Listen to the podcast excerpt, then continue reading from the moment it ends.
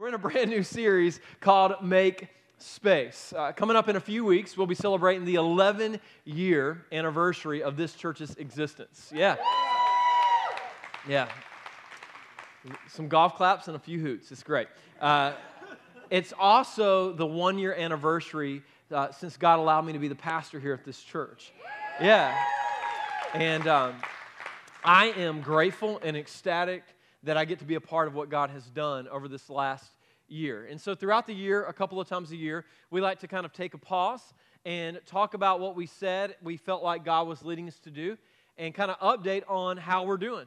Where are we at in that adventure, in that journey? Now, my battery is going to die any minute now, and I have a battery in my pocket. So, we're going to have a pause for station identification while I switch it out really quick, okay? We're going to hope it's quick. I should have done this, but I was too much into the worship to stop.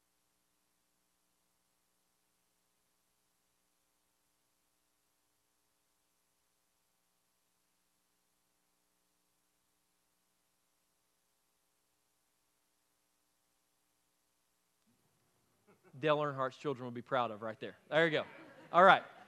Made the switch. Uh, so, we want to take some time to update you over the next couple of weeks about what we said we felt God was leading us to do, where we're at, and what it's going to take to move forward into the future of where we're going. So, the, it's going to be kind of a, a fun, topical series. Uh, you're going to get to hear from a lot of our team talking together, teaching together throughout it, just to kind of relay where we're at as a faith family. If you're new here, you're checking out our church. There's a big question that I want you to ask over the next several weeks. God, is this the kind of crazy people you would have us break bread and spend our lives being a part of?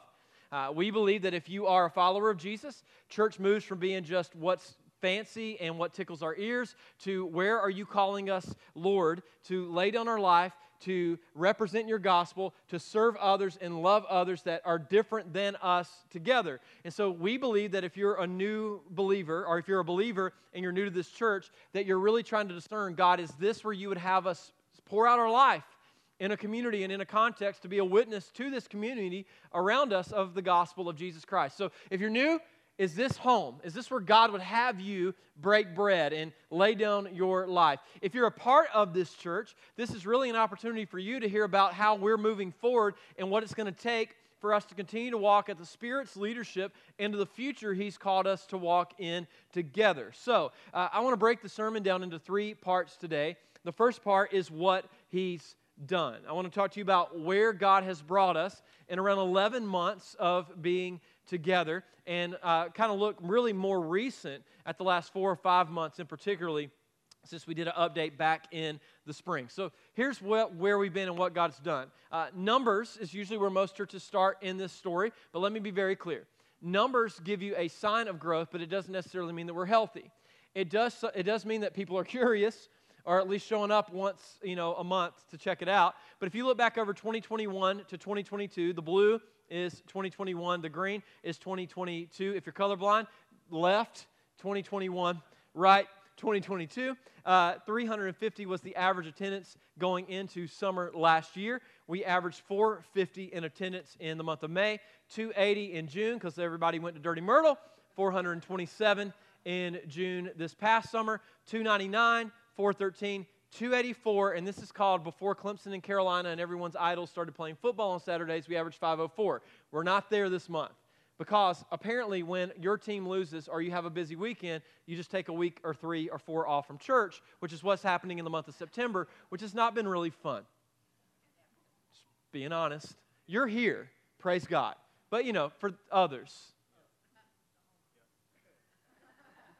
just staring into your soul. We'd love to see you before Christmas. Uh, first time guests this year. We've had 333 first time guests that have come to our church. I think we can celebrate that. That's cool. Here's a cooler number. You ready? 229 people came back. That's like two thirds. Like, I mean, you, you do your best to go get two thirds of a room to like you and figure out if they'll come back. I mean, it's, it's a hard task, but two thirds have come back and kept coming to church. Uh, we've had 28 people that have been baptized in believers' baptism this year.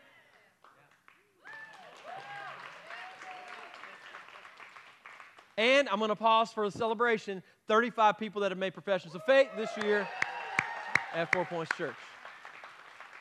We exist at Four Points to reach the least, the lost, and the lonely with the gospel of Jesus Christ. We are here to reach the, the people that other churches aren't reaching, not because we're better than another church, but because we complement other churches. There's lots of churches for lots of different people. We're the kind of church that's for the people that didn't belong at other churches, that got kicked out of other churches, that kind of get side eyed at other churches. Welcome. We're glad you're here. On top of that, I want to point out one of the greatest strengths of this church has been the commitment that this body has had to being fruitful and multiplying. we, about one third of our church, are in elementary school or younger. One third. It's crazy. It's cool. Yeah, you can clap for that.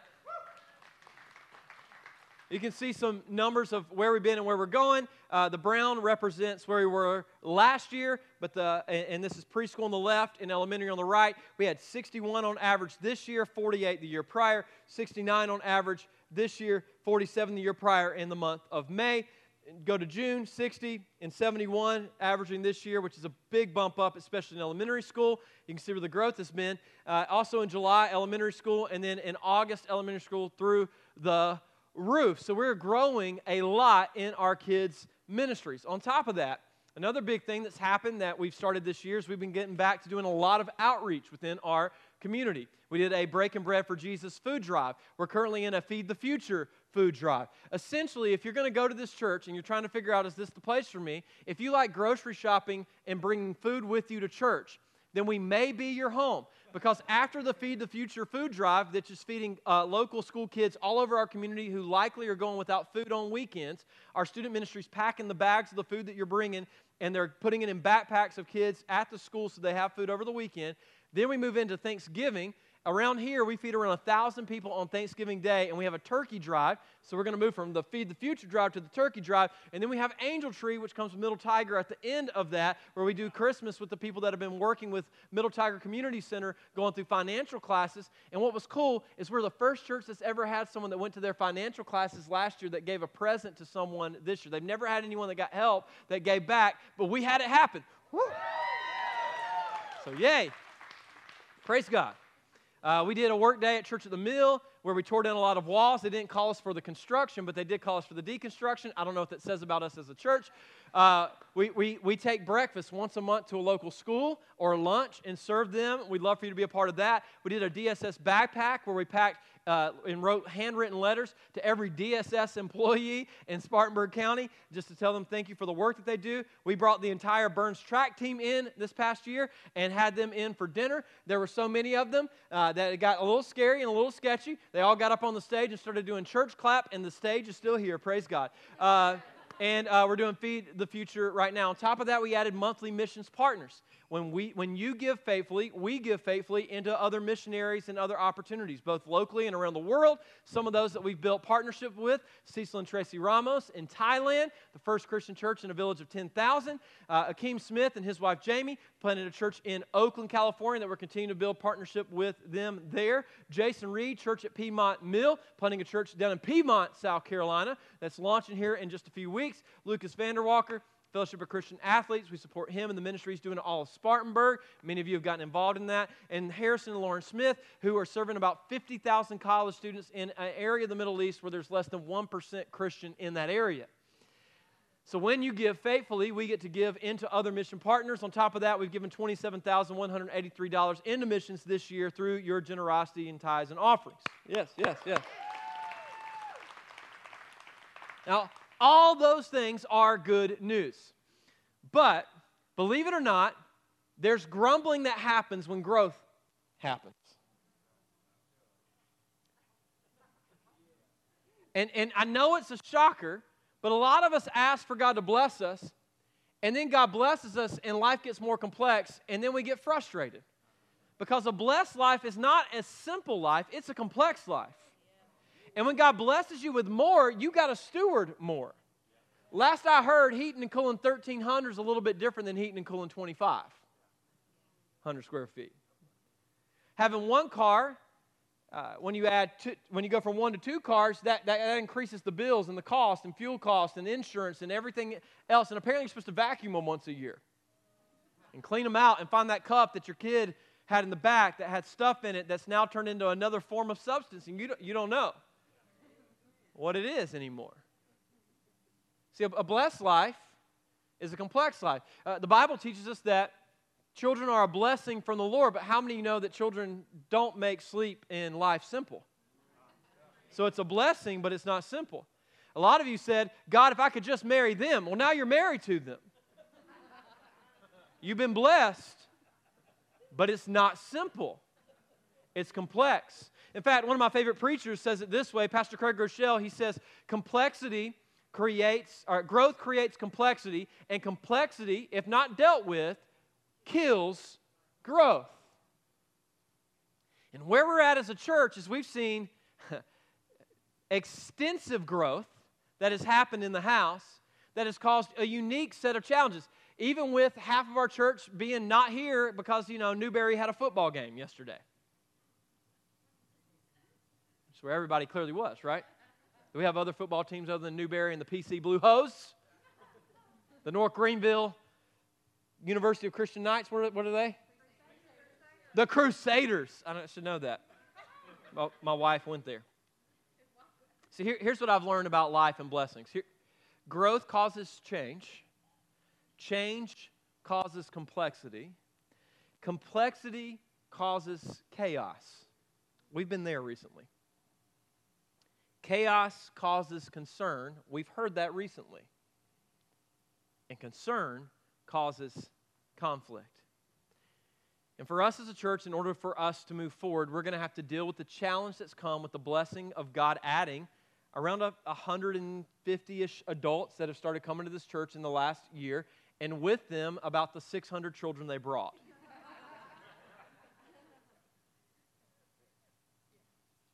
In order for us to be able to move forward and be faithful to what God has called us to do, we kind of have to have a family meeting and go, all right, here's, here's where we're at.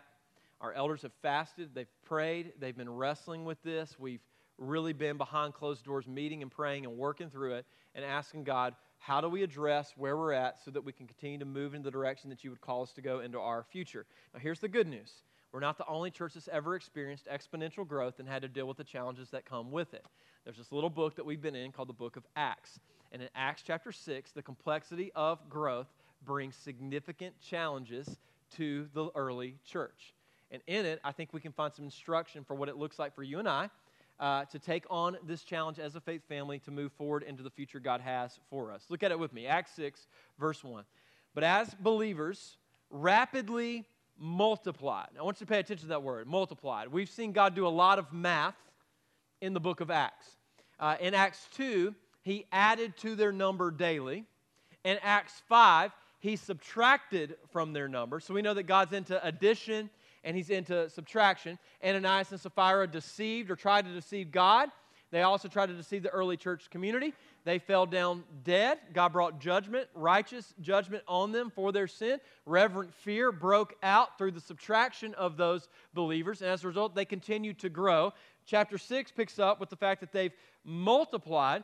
But we also know that chapter 5 is the first time that another character in the Bible who's real, not a fake idea, or anything. A fallen angel named Satan shows up in Ananias and Sapphira, fills their heart to deceive and to lie. And he's still at work in chapter 6 because he brings in a form of mathematics that God never does. He tries to divide. You see, God adds, God multiplies. Sometimes, when necessary, God subtracts, but God does not divide. Division is the devil's playground. Division is what God is what the is what the enemy seeks to do in churches and in families and in marriages, at work and in other places. He seeks to bring divisions where there need not be division. So the believers rapidly multiplied, verse 1. There were rumblings of discontent. Let's just call it what it is. Gossip began to break out. Gossip happens when you talk to somebody about something that they can affect no change over. That's how you know you're gossiping. See, a lot of times we're like, well, I don't want to gossip. But if you're talking to someone who can affect change over the problem, that's actually not gossip, that's actually responsible, uh, responsibility. But what a lot of us love is not the beauty of conflict resolution, it's the conflict stirring up. It's conflict planning. How can we create more conflict? How can we make this worse than it needs to be? Let me give you a few real quick tips if you want to create it worse than it needs to be. Talk about people between your ears instead of to their face. See, some of you came in this morning arguing with someone you ain't even had a conversation with. And you feel good about it, but ain't no resolution been brought to it. Yeah, you're, you're just sitting here stirring it around in your head. And I, I get it, you don't like this because it's too practical. But for a lot of you, a lot of me, a lot of times with me, me and my wife, we are having an argument with each other, then neither one of us know that we're actually in the argument. My favorite rule that I've instituted amongst our staff is that if you're talking, if you're talking about me in your head, go ahead and pick up the phone and call. Or come and knock on my office.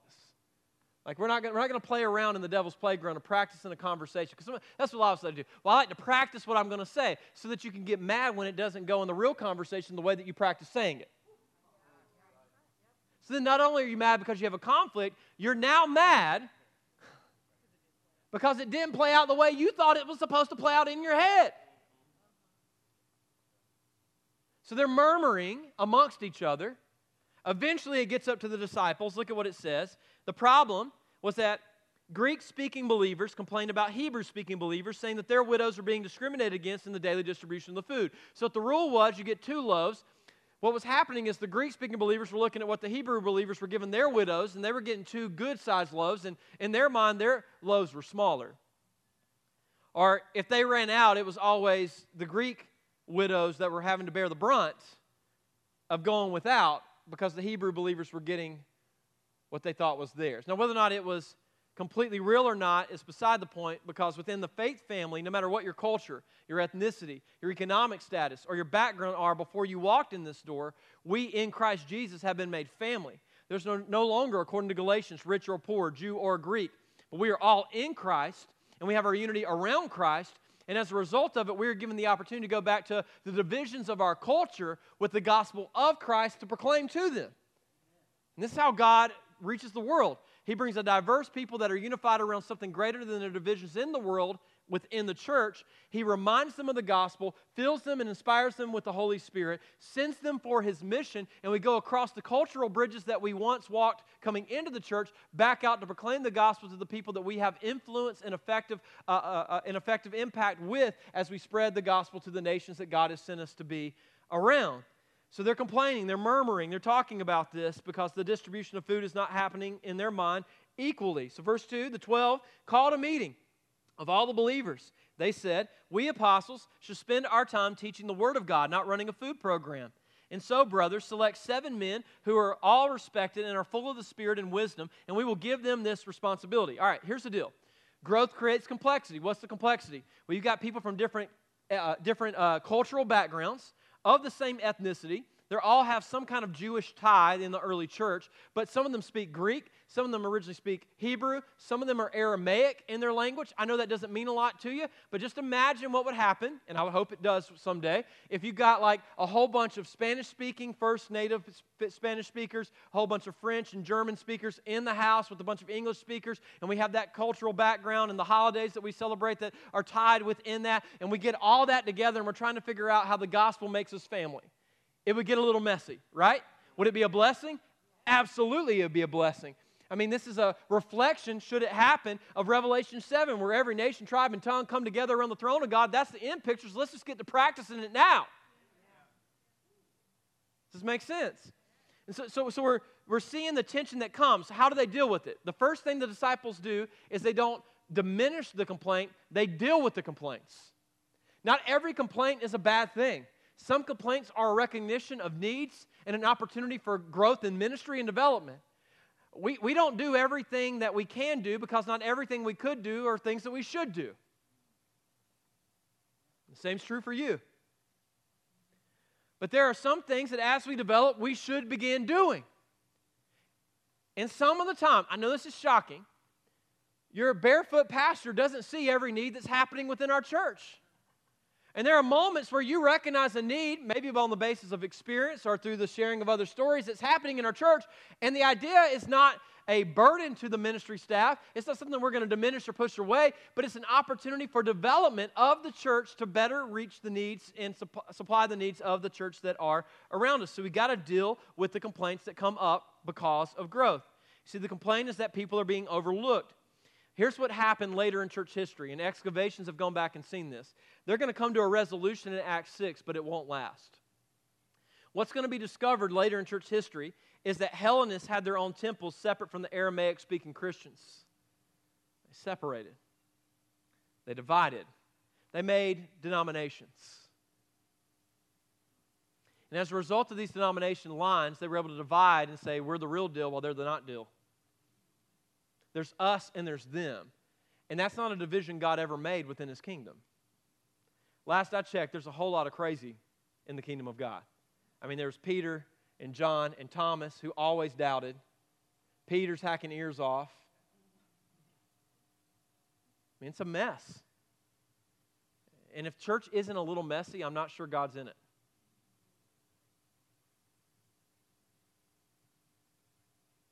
I, I, let me just remind you of that. If it's not a little messy, God may not be in it. It may be a country club where members have rights, but not responsibilities. Where everyone's being served by the talents of a few. I said a couple of weeks ago, it's one of my favorite analogies. Football is a really good analogy for what a lot of church is. It's 100,000 people watching 22 people in need of rest while the 100,000 who are watching really need exercise.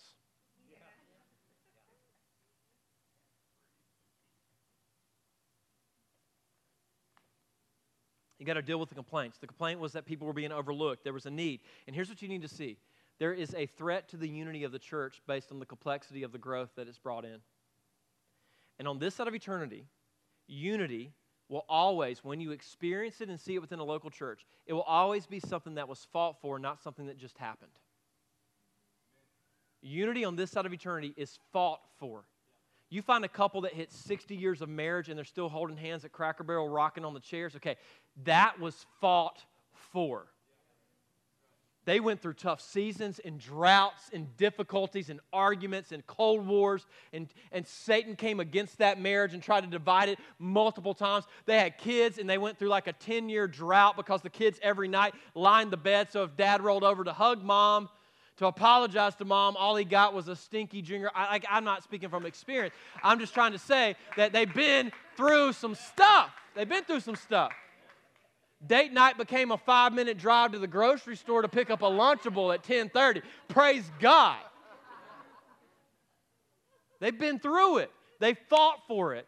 Unity, when you experience it, when you see it, it's something that is fought for. It doesn't just happen naturally, but that is something that we have to steward. It's one of the main battles in this house is for us to stay together because there's going to be times where you're going to want to murmur instead of love. There's going to be times where you're going to want to gossip instead of forgive. There's going to be times where you want to dismiss or reject or ignore or divide instead of unify and get around a group of people that aren't like you who actually may be used by God to sharpen you because they're the sandpaper that disagrees and doesn't say, "Hey, I agree with everything you're saying all the time." so that you just think, man, I can walk on water and be my own serviceable Savior. No, they remind you you're not Jesus. They remind you you need Him. They remind you that, that you're, uh, apart from God, still a broken person and that your viewpoint isn't always God's view on everything. See, Jesus prayed for unity in the book of John. The Apostle Paul writes multiple letters talking about unity. Some of the places, 1 Corinthians chapter uh, 1, verse 10. I appeal to you, dear brothers and sisters, by the authority of the Lord Jesus Christ, to live in harmony with each other. Let there be no, that's not God's work. That's Satan's work in the church. Let there be no division in the church. Rather, be of one mind, united in thought and purpose. Uh, it goes on in Philippians. He writes it to them in the church of Philippi. Above all, you must live as citizens of heaven. That's a great question. How's your citizenship?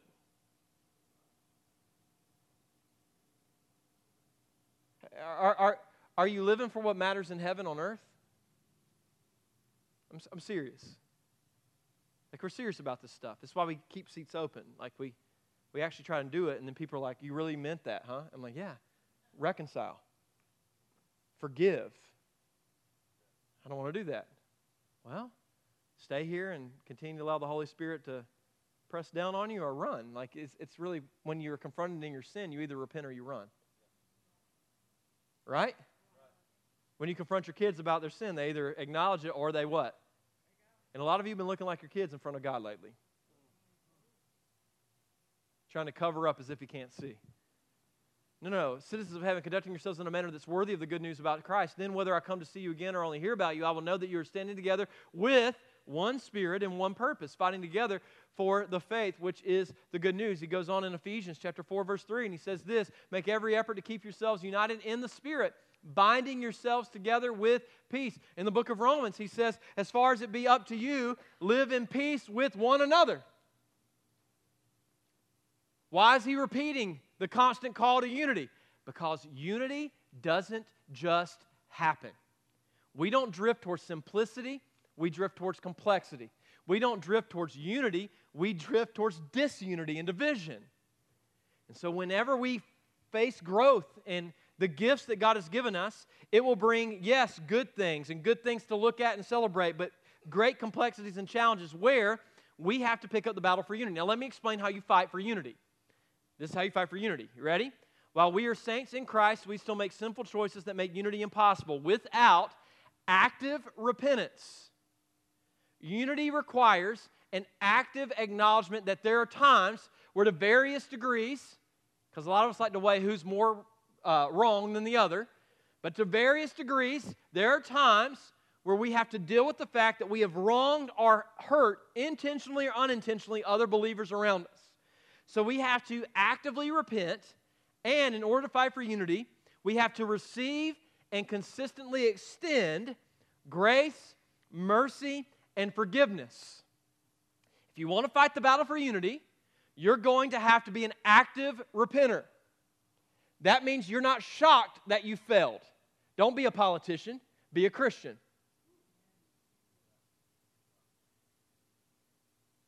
Don't be like the world that's trying to cover up everything and act like they're, they're perfect and demonize someone else. No, no. We lead in repentance. Why? Because you can't be rejected. So why hide in the darkness? Why act as if His mercy and grace isn't sufficient for you? Acknowledge your wrongs to each other. Acknowledge when you fall short. Be humble about the fact that you don't bat a thousand and none of us are expecting you to. And if you've got a bunch of people that are expecting you to be perfect, then get a new friend. On top of that, we're active in repentance in the battle for unity, but we then have to not only repent, but receive at times. Because for a lot of us, we can acknowledge we're wrong, but we've never done anything but hang our head in acknowledging that wrong instead of receiving grace and mercy and forgiveness and knowing that you've been set free. Yes, I've messed up, but I am forgiven. I am redeemed. I have been set free from my shame. I am not defined by my failure or my victories. I'm defined by the fact that my Savior was with me in leading me out of my failure, and He stands with me whenever I experience the victory in my life.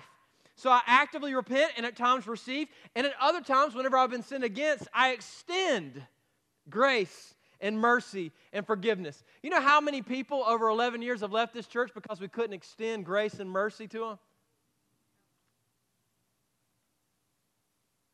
And it's supposed to be abundant in the house.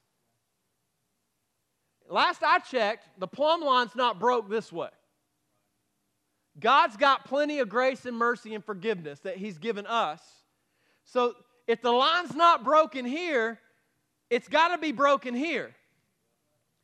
So we got to deal with the fact that for some of us, we don't let go of anything. And that's a sign at best of Christian immaturity, or at worst, of a cultural Christianity that's not Christian at all. Because you lack the ability to actually extend what Jesus is giving you to others around you.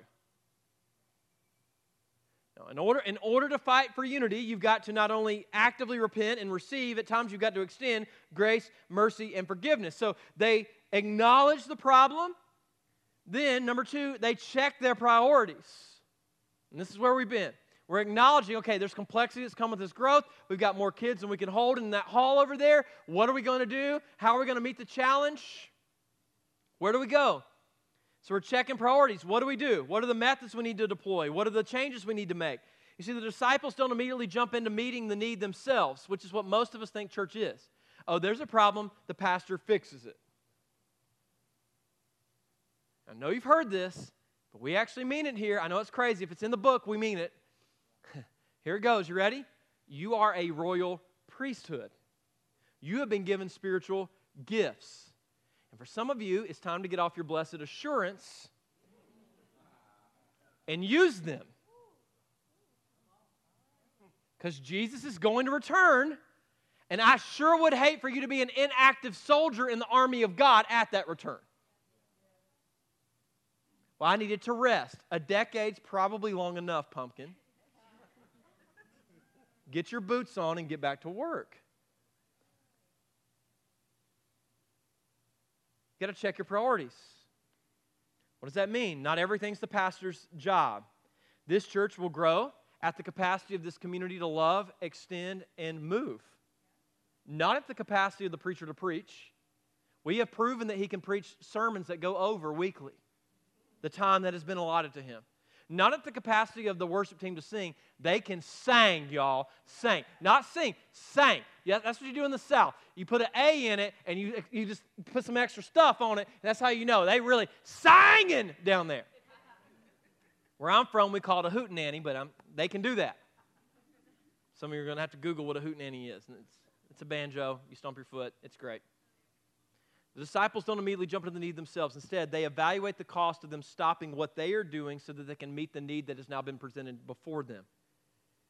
You see, what they know and what we need to learn is that our yeses to new things are almost always no to something else.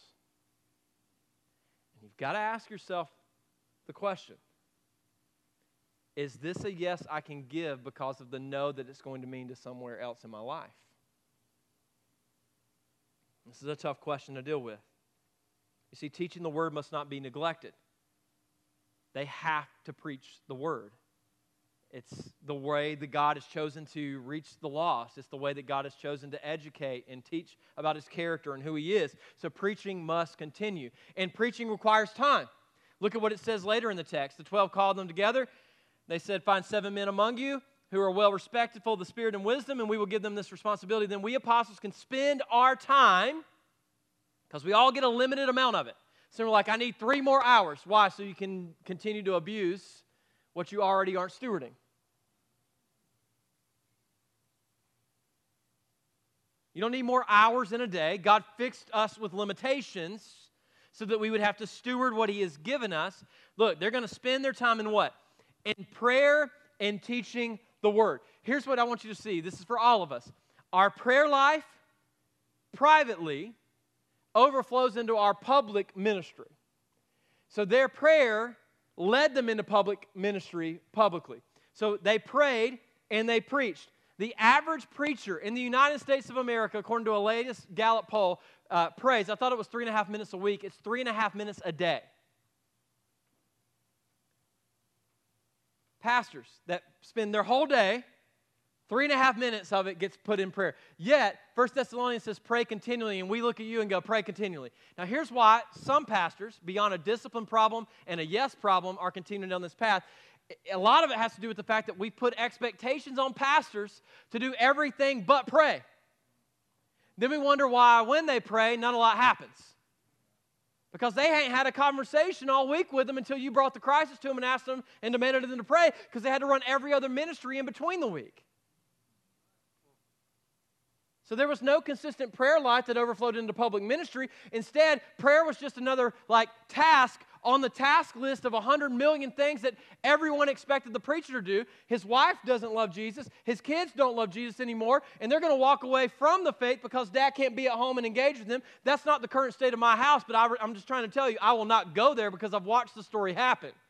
I will leave the church before I will leave my family in the post of being the spiritual leader over it. If it comes down, look, no, no, don't clap yet. Don't clap yet because before you give me applause for this, you better hold me accountable to it number one. And number two, you better be ready to do it in your own life. Because for some of you, you're saying yeses to raises that are meaning no to family, and you're raising the same problem. For some of you, you're saying yeses to jobs, and it means no to getting to date, and that you're, it's the same problem. And you're like, oh, yeah, Pastor, you do that. No, you do that too. Know what your yes means no to. Be affirm about it. No, we can't go and do that. Why? Because we haven't read the Bible as a family and we're going to spend the night eating dinner with the TV off and then we're going to sit in the hallway and pray together and spend time together. And my kids are going to complain about it and they're not going to like it because they would rather be at the football, whatever, number five game of the week. But instead, we're going to be at home because this is where we can't say no to our own family spiritual development to our own pursuit of Christ. Some of y'all, I ain't got time to read the Bible. There's seven Bibles in the average American home, according to Barna. Seven. Seven. Some of you ain't cracked one this year on your own, and you're like, why am I so spiritually out of whack? Because you're not reading the Bible, Thunder. In the 1500s, thought it was the 1600s, they invented something called the printing press. People died to get printed words of the Word of God in your hand. And then we go, oh, doesn't that look good on the coffee table? Won't they think I'm spiritual when they come over and it sits there? No, read the thing. Read it. That's the whole point. Read it. Check your priorities. Not every need you see in the church is your burden to carry. Not every need you see at work is your burden to carry. Not every opportunity is your opportunity. Some yeses mean no's to things that you can't say no to. This is heavy on my heart, guys. We've got to get this right, not, not just within the church, but within your family. It matters. It matters. We're unavailable to the work of God because we have made ourselves through our yeses unavailable, or we made ourselves through our yeses available to everything else but His work. So there's no margin for mission, no margin for ministry development, no margin for growth, but there is margin for complaints and murmuring and being stressed out and overwhelmed and overtasked, freaking out, all because we didn't know that our yes to these things meant no to things that we weren't ready to say no to. So notice the remedy. The remedy is not the disciples do more. The, the remedy is all the new people that have come into the church do something amongst them, there's been a group of seven men that are going to be brought up that have many of them. Uh, we don't hear about them in church history ever again. Two of them we know a lot about because a lot's going to happen in the next few chapters with them Stephen and Philip. We know that they're from different cultural backgrounds, which is really cool. So the people they bring in are people that were actually from the backgrounds that were being kind of marginalized. So they gave seats at the table within the ministries of the church for people that weren't like them or didn't think like them. So they grow in diversity of thought which is a really cool concept that a lot of churches haven't caught on to yet. And, and out of it, new ministry flourishes, and we get the results of it. Look at verse 4. Uh, at the end of it, we the apostles spend our time praying and teaching the word. Everyone liked this idea, and they chose the following Stephen, a man full of faith and, the Holy Spirit, Philip, Prochorus, Nicanor, Timon, Parmenas, and Nicholas of Antioch, an earlier convert to the Jewish faith. These seven men were presented to the apostles who prayed for them and laid their hands on him, commissioned him to the work. So, here's what happened God's message continued to spread. The number of believers greatly, what are we at? Are we at division or are we at multiplication again? Greatly increased in Jerusalem, and many of the Jewish priests were converted too. Here's the deal we are growing out of the seams with good stuff everywhere, mainly kids everywhere. They're, they're all over. It's like baby Jack Jack in Incredibles 2. He just, it's like he just gets mad, and there's like six more of them. We're like, where'd y'all come from? It's been awesome. But it's created a space challenge. We have run out of space here to do ministry. Now, we are never going to become a church that makes our aim a building. The building is the means to deploy saints to the nations, to equip you, so that there's a generation that someday isn't paying rent that's coming out of the tithe, but is able to take the money that's coming into the offerings of the church and put even more of it to work for planting new churches and new ministries and sending missionaries and equipping and sending more saints to the nations. This is the goal that we'll be able to spend more in the future on those who are in, in need and hurting, that our benevolence budget will grow as our building budget diminishes. But in order to do that, we know that we've got to make space somewhere. So we've been praying and asking God, God, where are we going and what are we doing? Because we were given the opportunity to expand and open up the walls and go that way. But it came at a steep cost that would handicap ministries that would put around a quarter of a million dollars into something we would never get back and still be with a space problem likely in three years. So, through a lot of wisdom and wrestling and praying, our elders came back and they said, No, no, we, we, we can't go that way.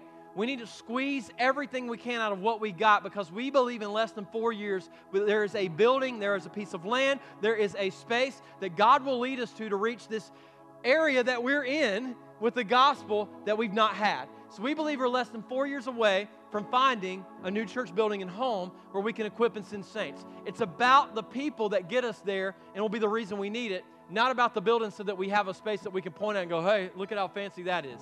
No, no, no. Church buildings age, they require lots of maintenance. The whole point of the church building is that we're sending. And if we're not sending, it becomes a museum and it shuts down. You tracking with me? So we believe we're less than four years away from that, but there's a lot of work that we've got to do in this house to get it ready. The first step is we're going into a full renovation of our kids' ministry space and a lot of this building to make every square inch usable. I mean, we're about to become the IKEA church. Literally, everything's going to be used for storage where it can be used and space for kids. And uh, we're not going to put your kid in the closet, but your adult small group may end up meeting in a closet. I, I hear a lot of prayer can happen in closets, so we're going to just start meeting with a group in it. I mean, we're, we're going to squeeze it. And so we're, we're about to take some of the proceeds that came off the sale of that land, put them into renovating this, cosmetic stuff on the kids, expanding some space within the kids. We're even going to find an extra office because Austin's literally been in a closet since the beginning of this church. If you've never seen his office, don't worry, you don't need to see it because it's just a closet that he sits in with a few bobbleheads and some Diet Coke. We love him. Amen. So we're going to renovate the existing space. We're praying that God would open up the right door and window for us to purchase some land.